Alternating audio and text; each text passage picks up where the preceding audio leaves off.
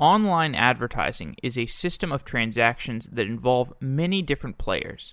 The user visits a publisher's website. The publisher notifies an exchange that the user is on the website. The exchange presents an opportunity to a marketplace that can buy that opportunity to show the end user the ad. And this is a simple example that's probably even less simple than the most simple realistic example. The transactions in online advertising are as opaque and rife with fraud as Wall Street, but it's even less regulated. Blockchain technology presents an opportunity to bring more transparency to the advertising ecosystem using a shared ledger. Ken Brook is the CEO of VidRoll, a video advertising company. Using his experience in the ad tech business, Ken is working on AdChain, a shared ledger for ad tech. In this episode, we explore ad tech, blockchains, and ad chain.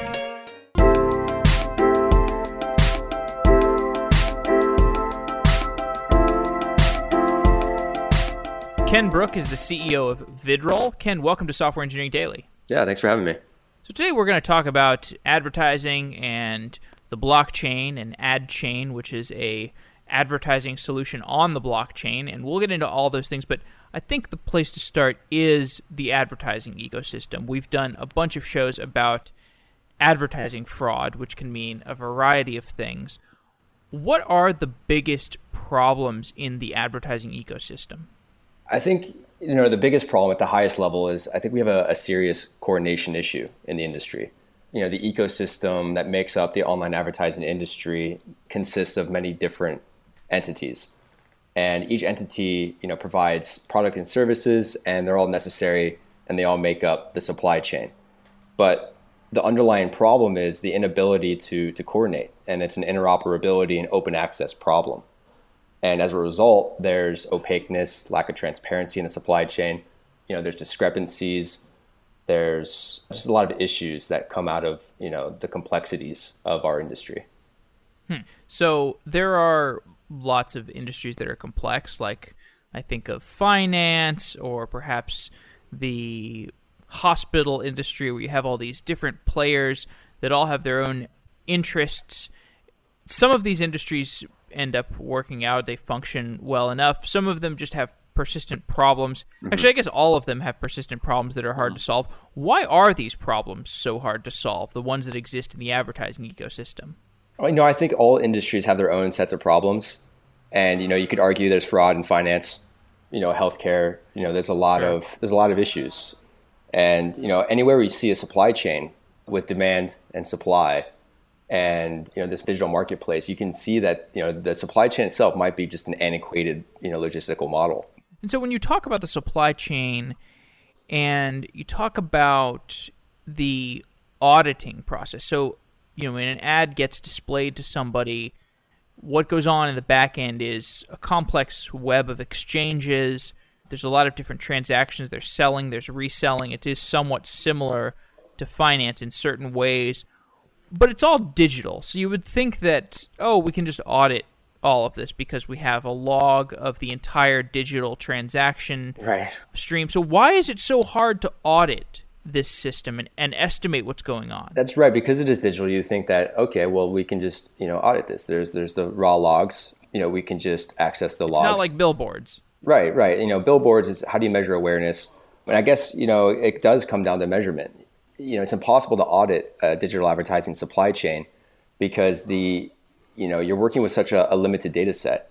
If you're requiring you know data from each independent and self-interested entity in the supply chain, you know, they're going to provide their data reconciled with their partner's data, with their partner's data. And there's also no KYC element in this industry because you don't know everyone you work with. You know, so you have this this kind of strange incentives that go on. And without a universal set of standards and an agreed upon, you know, measurement of performance and the billable metrics, you just have these huge discrepancies. Now, okay, but we do have some standards bodies. There's IAB. I think that's the what is that International Advertising Bureau or something. Like yeah, they, the Inter- they, Interactive Advertising Bureau. They, so they're the they're the governing body of our industry. Right. And, you know they do a great job providing these standards and guidelines. The problem though is that they're not enforceable. You know you you provide these guidelines that each entity in the industry is supposed to follow, and that provides you know everyone the ability to operate at scale, you know, to make things more efficient. Hmm. And we use these standard protocols, you know, VAST, VPAID, MRAID, RTB, and this allows us to build technologies right. and and achieve these efficiencies. So, IAB is one governing body. It is a you know we define it as a governing body, but there's also players who are just so big that they can act as a governing body by virtue of how much deal flow they have. For example, Google, Facebook, Facebook right. perhaps AppNexus. So, what are the roles of these of these organizations that have so much deal flow going through them that they can impose some sets of standards? You know, I think that's a loaded question. I don't know if you saw the the stats coming out of the IAB last year, but Google and Facebook were responsible for 99% of the advertising industry's growth. And that's staggering. Yeah. That's all of Q3. And you know what that tells me is that everyone else is playing a zero sum game. And to be an independent ad tech player in this space today, it's tough. You're not only getting squeezed out by this duopoly, but you're facing all of these issues of fraud.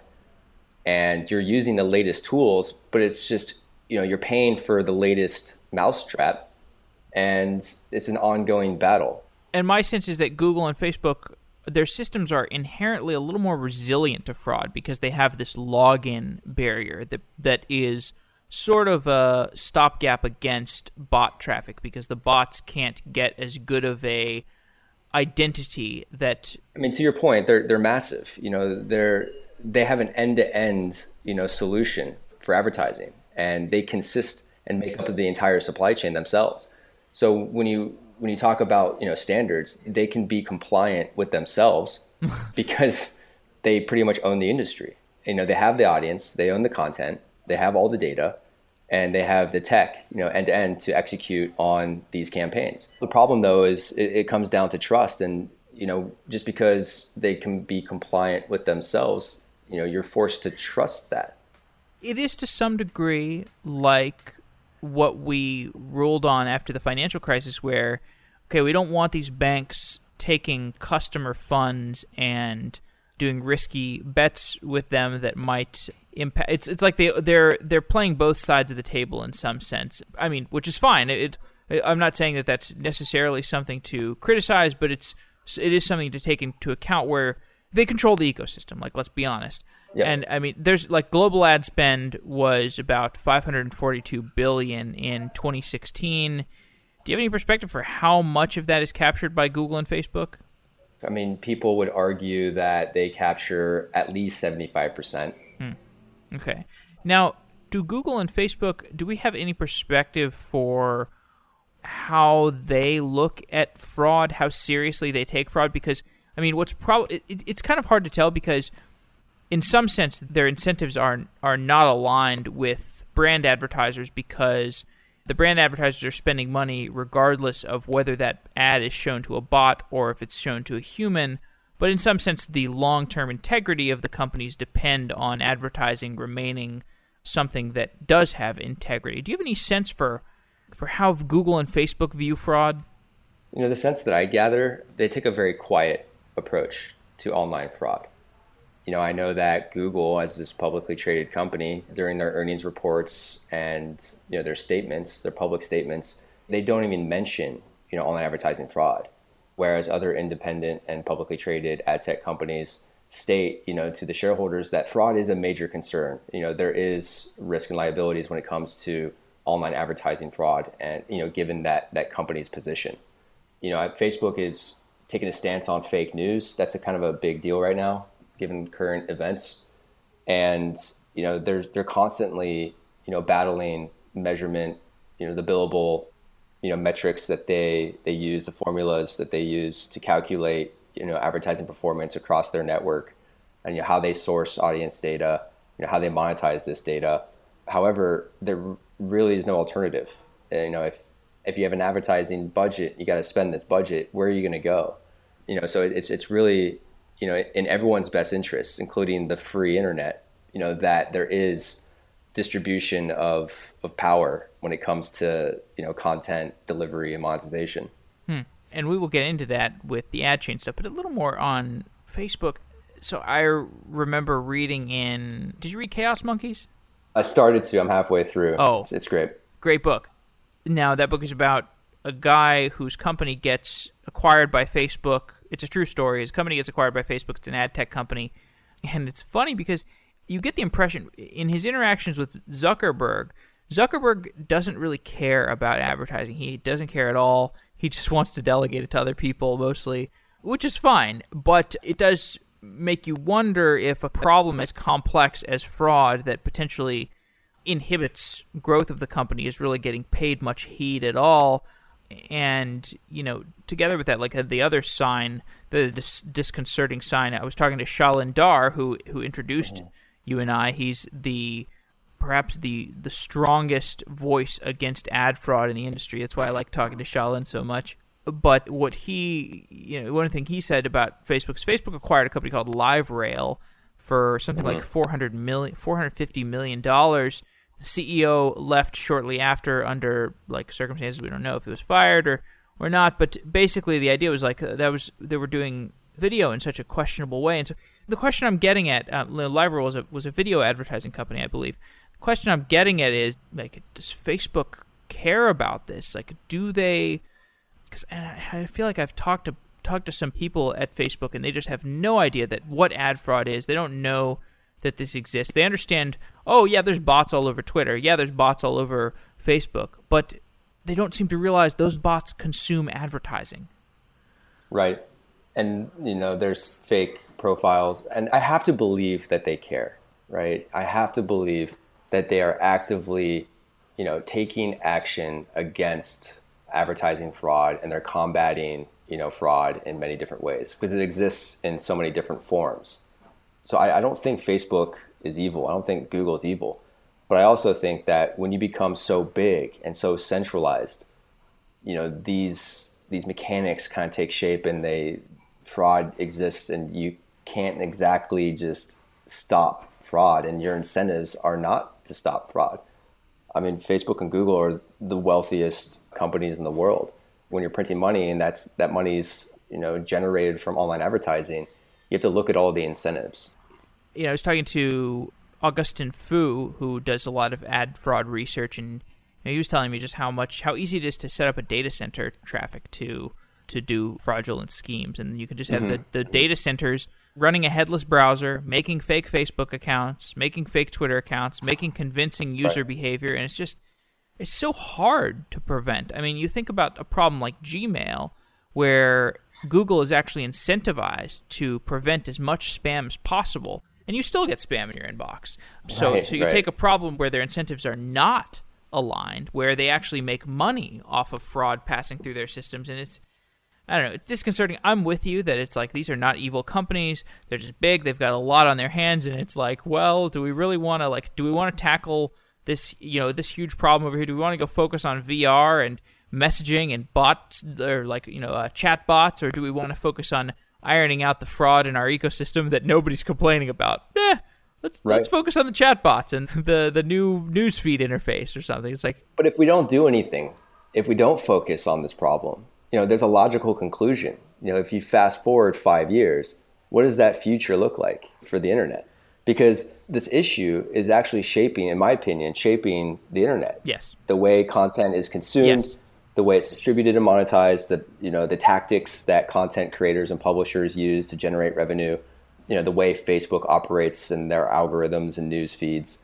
You know, it, it's it's actually changing the way we express ourselves online you know the way we get our information and the way these companies you know build out their their businesses. That could be a problem. And advertising fraud propagates fake news. This is one subtle point because when you create fake news that drives legitimate human traffic to mm-hmm. to a fake news site created by a Macedonian teenager that they just set up that set up some WordPress site, set up beefrecipes.com or they set up like trumpsnewrules.com and it's just got a bunch of fake news about Trump or fake news about beef recipes. And then they get people to navigate from Facebook to the fake news site. Right. that can serve as a traffic laundering mechanism. So you get legitimate Absolutely. traffic, and then it becomes much easier to blast your site with data center traffic as well. And it becomes really hard for any kind of analytics system to be able to discern the traffic coming from a data center from the traffic coming from legitimate users that are clicking on fake news. So this problem is incentivizing people to create fake news because it makes the margins bigger. And from that one blog or one site, you know, they can make 60k a month yep. easy. Yep. If you were to go to the brands that actually were were monetizing and buying that inventory, you know, they're buying these impressions and serving out their campaigns. You know, if you ask them, this is the content that your ad was was viewed, would they be okay with mm-hmm. that?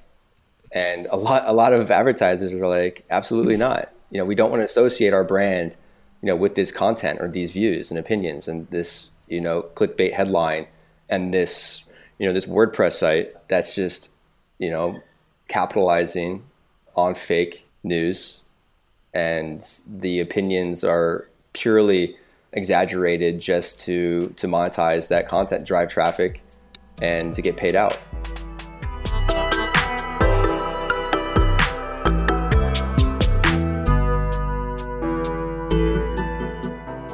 Now, I think people who have been listening to this podcast for a while understand this problem at this point, and we've recapped it pretty convincingly. Basically, it is a super sophisticated ecosystem of different players. There's data center traffic. There's all kinds of fraud, and there's brands who are slowly becoming educated to this problem. Brand, you know, you have like Procter and Gamble or Nike or some like Gap, Gap.com, right? Like these different brands that are slowly but surely realizing that most of their brand advertising, well, I don't want to say boast, can't prove that with numbers, but probably most of their brand advertising dollars are getting wasted on fraud or ineffective advertising strategies. Over time, they're realizing things. Let's start to talk about the solutions, potential solutions, right. one of which is AdChain, which you are working on. In order to get into AdChain, let's talk a little bit about blockchains because we've done a bunch of shows about Bitcoin, blockchains, Ethereum, this kind of stuff. But just give a recap from an abstract point of view. You, you are you are not a programmer, correct? Correct. No, I'm right. not. So this will be a perfect opportunity for you to explain what a blockchain is from the utility point of view, not from the in the weeds. How does this work on a technical level? What is the utility of a blockchain? What is a blockchain? Sure. A simple way to think of the blockchain is just an improved database it's a shared source of truth, and it's most importantly, it's decentrally owned.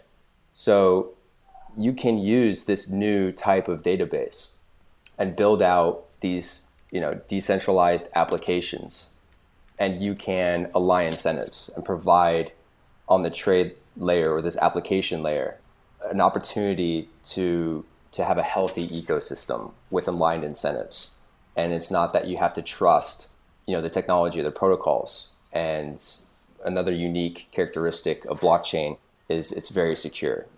So through cryptography, you know you're able to ensure the integrity of this data and the way it's stored is intact.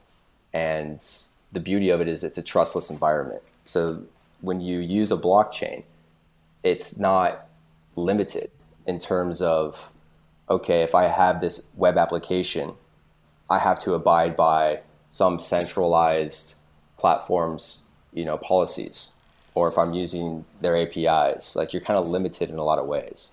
So this kind of unlocks a lot of opportunities for for web developers to build out, you know, unrestricted applications. Absolutely. And let's get into some of those. So you listed the ideas of why a blockchain is this new sort of database. Start to talk about the abstract appealing features of a blockchain. Like we hear about blockchains potentially being used in finance or digital rights management, for example, for artists who are creating music.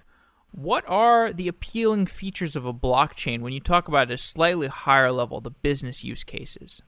Right, right. I think the appeal is really, again, the the ability to expose the business logic. And from a business standpoint, a lot of a lot of value is derived from you know your secret sauce, your intellectual property, and it could be some proprietary thing that you own and sell.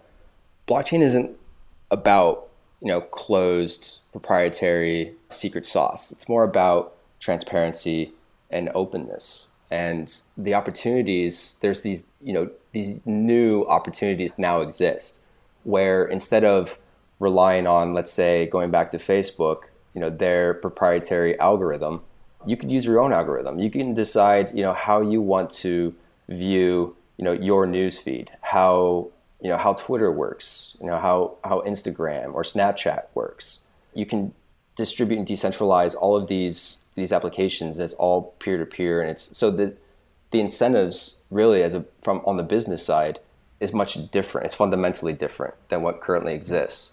What is adchain this is the thing that we're here to talk about. It's a blockchain solution relating to advertising. Just explain what adchain is. Sure.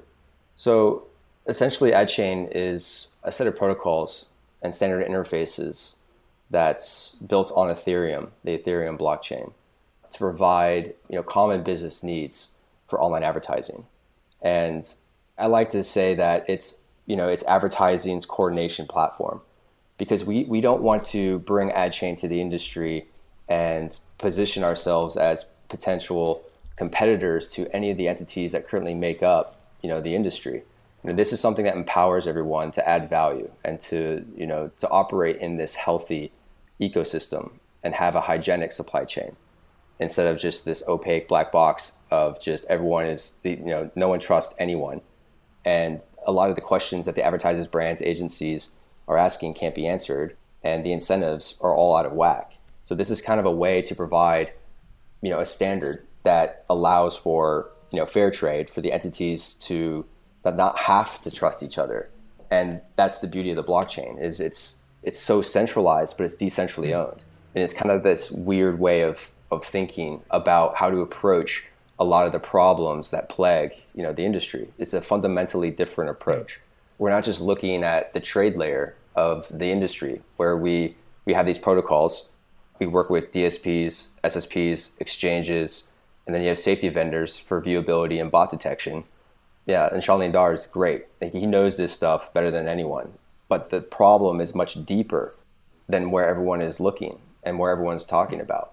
And when you talk about you know data center and driving traffic and headless browsers, recently you know MethBot was discovered, and this botnet was doing just that. It was mimicking real people. It was hosting you know web pages, and they were they were representing these advertising opportunities coming from legitimate sites like ESPN or CNN or USA Today, and you know driving traffic to these these pages, mm. and they were they were generating three to five million dollars a day, you know, from this this botnet. And White Ops discovered it, but they just they're scratching the surface. They're kind of just taking a look and they're going, okay, there's there's a lot of fraud here. There's a lot of stuff going on that no one is really you know looking deep enough to really understand or see let's use MethBot as an example. This, I think, Russian botnet that was just able to drag in millions and millions and millions of dollars. There's a great New York Times article about MethBot, about this botnet. I'm going to put that in the show notes. Let's take MethBot as an example. How would AdChain be a preventative measure against the problems that MethBot is taking advantage of? Sure. So we're using what's called smart contracts, and these smart contracts are written in a blockchain language called Solidity. That's the Ethereum and language. And I'm probably correct. That's right. And what this will allow us to do is when we run campaigns, when advertisers have their media spends planned out and they work with their agency or their trade desk, or they bring this internally and use you know some form of an advertising bidder they're using you know this technology for display or video campaigns they would get to see the entire supply chain. And they would start to see patterns. And they work with safety vendors like white ops who who ultimately discovered methbot and white ops would not have to make so many assumptions with their bot detection scripts and algorithms. They would be able to run you know their proprietary bot detection algorithms on a complete data set of the complete supply chain. Because we're tracking at the trade level with AdChain's beacons and we're encrypting that data and then we're using our ad chain, you know, smart contract and state channel blockchain, you know, technology and implementation on top of Ethereum to track and store this advertising data. And it's permissionable. So when when we open up this data to White Ops, they're running their script on a, a complete data set that's ubiquitous across the entire supply chain and not just one data set. Because even White Ops, you know, admitted that this is just, you know, a sample of data from just our clients. And we're releasing this publicly because we need the entire industry to help us combat this. And the thing about what we're doing with AdChain is that when we talk about governance, when we talk about you know regulatory bodies in our industry, they're not able to regulate their policies because they don't have the ability to regulate at a technology or protocol level. Hmm. They provide guidelines. Hmm. This is the difference is we have this technology now utilizing blockchain that allows for enforcement at a protocol level. So that way when bot, you know, something like MethBot is discovered by White Ops, you know, they don't just announce it to the industry saying you have to manually blacklist all of these known IPs across every single ad tech right. you know, entity in the industry. Whereas with something like AdChain, you can flip a switch and all of a sudden botnet right. stops. Botnet's still yeah. running. Like advertisers are still spending and botnet is yeah. still running. Okay, so you're pointing out a lot of interesting things because this is essentially the dream of what Ethereum smart contracts provide. It's basically here is the way that this business works, not only codified in like a contract that, that is written, but in computer mm-hmm. code that that enforces that contract in an electronic way. And and what you're saying right. is that this provides less room for ambiguity because if you have to be oh I I'm IAB compliant, I am I'm complying with this API or this set of standards. That's a lot different than saying yes, I am willing to integrate with the ad chain smart contract system that enforces the safety of traffic passing through my system. Is that correct? That's correct. I mean, in the sense of smart contracts, you know, code is law. And when you break it down to the lowest level, binary ones and zeros, it's math. And you can trust math. And what we want to do is we want to bring this, you know, undeniable trust to the industry because it, that's what it lacks. It lacks the ability to trust. Mm. And, you know, this is the only, in our opinion, you know, this is not just the optimal solution, but we feel like this could be one of the only solutions to solve all of these problems. And it's not that they have to trust us. It's just here's this right. utility. Here's this you know this platform for you to coordinate with all of your partners that you already work with. Right. And, and that's the approach that we're we're taking. Yeah and it makes a lot of sense to me. Like as you were telling me about this over the phone like I started to understand like and it's not it's not necessarily a boil the ocean approach because you could see companies adopting this over time sort of in the same way that they adopt they've adopted things like these verification systems. Are you a human? Or what are the other ones? Uh, Moat, I think, is Moat one of them. Is, for viewability. For right. viewability. Moat's another big one. There's DoubleVerify. Double verify. Right. So these things where you like throw in a JavaScript tag on your page mm-hmm. to verify that the visitor to your site is a human or is closer to a human, more, more likely to be a human these are differentiators for publishers who want to sell traffic to advertisers. And you could see the ad chain process also being a certification process where you say, okay, this site interfaces with ad chain, and then there's a network effect there where the more companies that integrate with the ad chain system, the smarter the ad chain system is, so you get this positive feedback loop. Is am I understanding the rollout process correctly? You're right. Yeah, absolutely. And you know, the, the more adoption, the stronger the chain. Hmm. And you know, the more powerful ad chain becomes, you know, for the industry. And when you look at the publisher side, if they interface with ad chain, they can prevent, you know, they could protect themselves from malware, which is a big problem, you know, for publishers.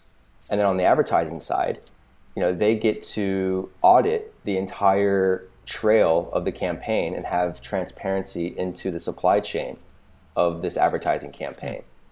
And when you hash or if you if you run an advertising creative, like the actual creative file through, you know, ad chain, what you could do is you execute this smart contract. You save essentially save this or hash this creative file in the form of this smart contract. And if somewhere along the supply chain this creative file changes, it will not serve. It will not be tracked because it has been altered. Mm. And that is going to be exciting for a lot of advertisers because a lot of the opportunities or advertising placements are modified. Where, you know, for example, going to video, if you as an advertiser think you're buying large player traffic or impressions, you're actually running your video ad in a small player. So the dimensions of the player size have been altered somewhere in the supply chain and you're paying for large player premium advertising, you know, inventory when you're actually paying for really small, you know, video in banner replacement right. video. And this is just like if the dimensions don't match, the ad doesn't serve. Yes.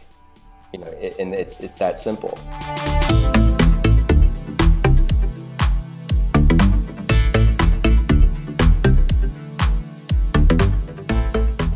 so one thing, I mean, we talk to people about Ethereum or like Ethereum related things. There's like, there's like people who have very substantive things and they have substantive idea. Well, so there's a spectrum. There's like the substantive ideas. There's the substantive ideas that have been implemented or they're starting to implement. They actually have code behind their words. And then there's like the non-substantive ideas, and then there's the non-substantive ideas that nonetheless have code written for them. Where mm-hmm. does AdChain fit here? Do you have progress? Have you has the code been written? Do you have any integrations going? Yeah, yeah, we have a prototype now, and we have a pilot running. You know, as we speak, you know, we're tracking, you know, impressions, and we're we're storing performance data in Ethereum, and we have an interface for our participants in this pilot to check performance. Hmm. You know, we have the ability to automatically resolve any disputes in the performance metrics you know, because a lot, a lot of the advertisers right now are, are auditing, you know, their campaign spend, you know, for, for 2016.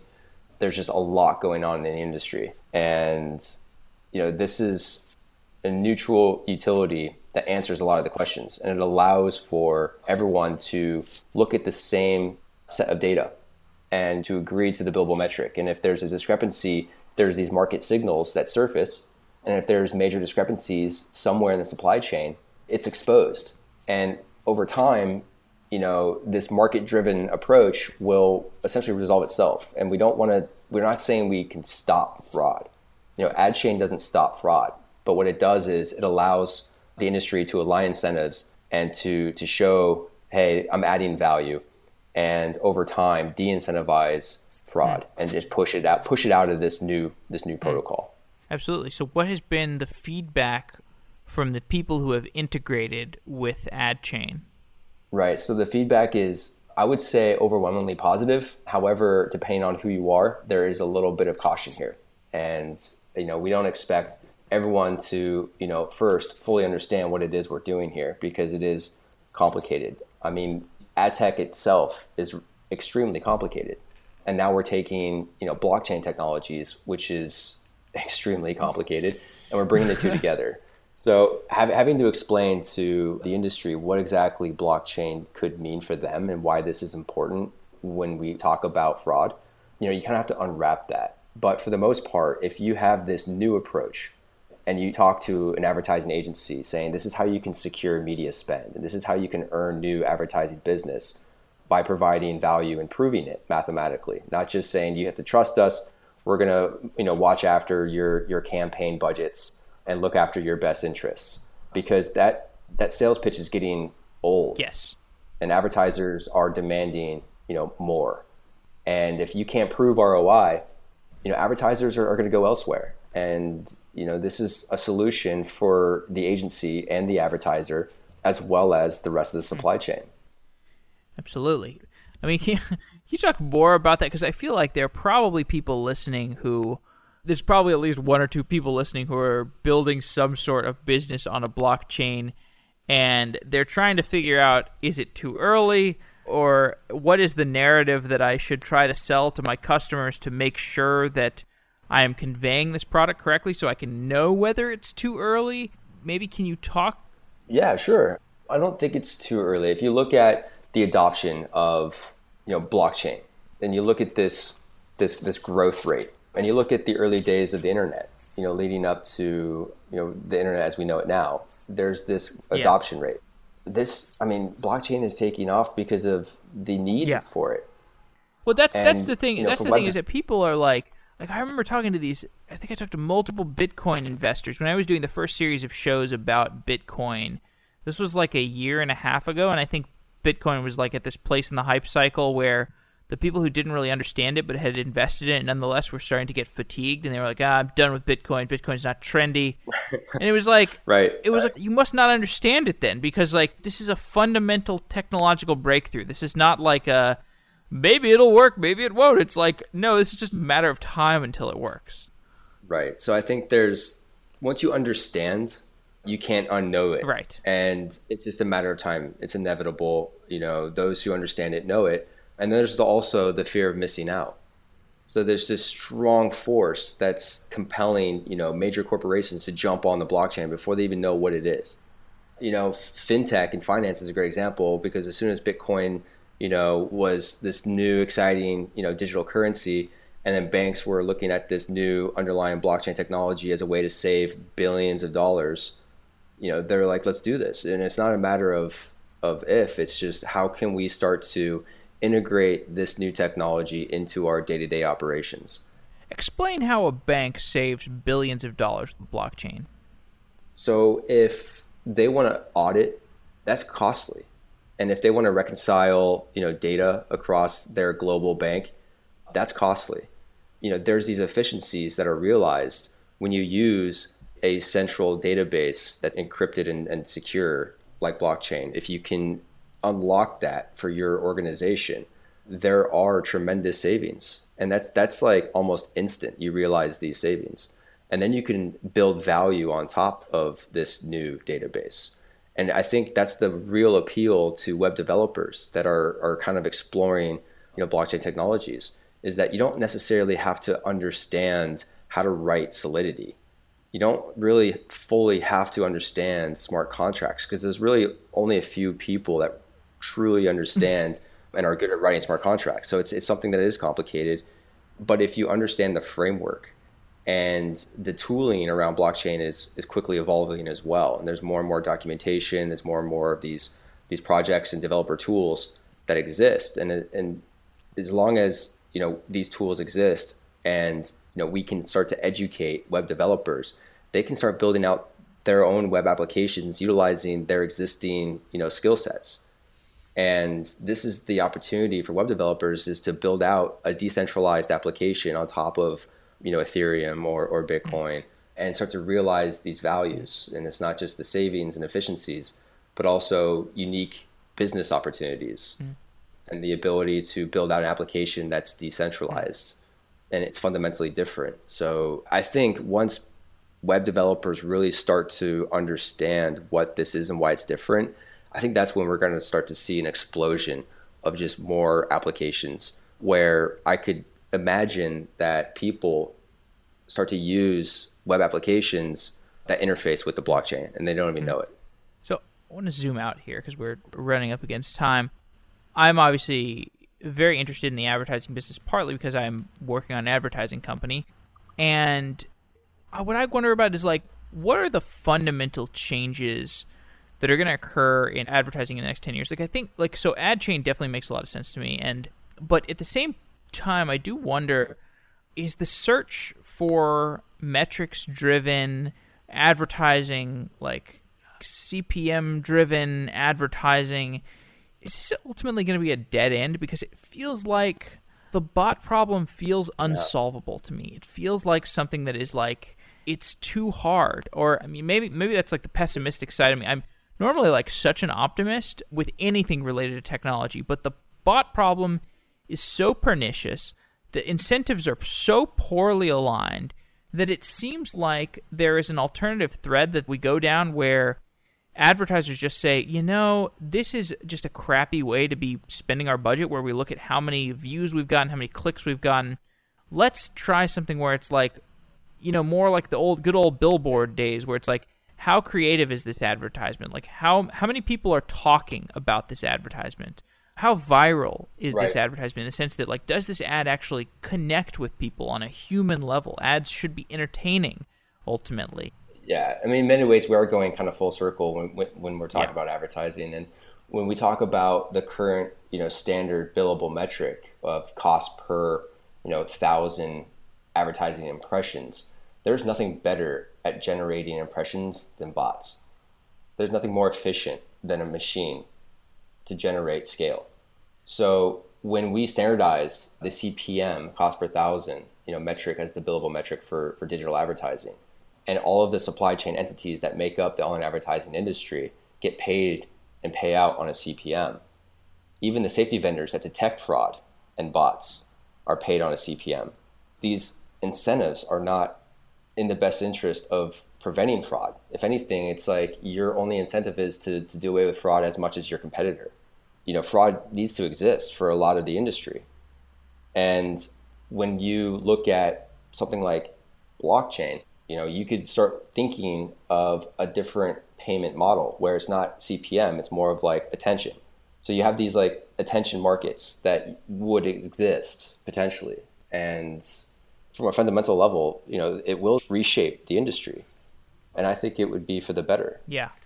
All right, Adam or Ken. Why did I call you Adam? I think I was gonna say ad chain. I, I was gonna say ad chain, and then I said Adam. okay. Anyway, not getting enough sleep. This presidency is really eating up my sleep habits. Okay, well, Ken, I, I forget I forget which comedian said it, but he said the presidency is supposed to age the president, not the, it's not supposed to age the people. Because I'm exhausted yeah. too. I'm exhausted. Yeah, it's like you wake up every morning and it's like, I thought that the cravings that Facebook drove me, like, to see what notification from like some old high school friend or some cute girl that might have liked a picture. I thought that was like as dopamine rushing as it could get. But flipping over to Apple News and seeing what kind of crazy stuff Trump has cooked up is like a new level of wake up, get to my phone anxiety. All right. Okay, cool. Well, well, thanks, thanks for coming on the show, Ken. I wanted to talk about VidRoll some, but we didn't make. I don't know if people are interested. They could check out VidRoll. Definitely check out AdChain. And thanks for coming on Software Engineering Daily. Yeah, thanks for having me.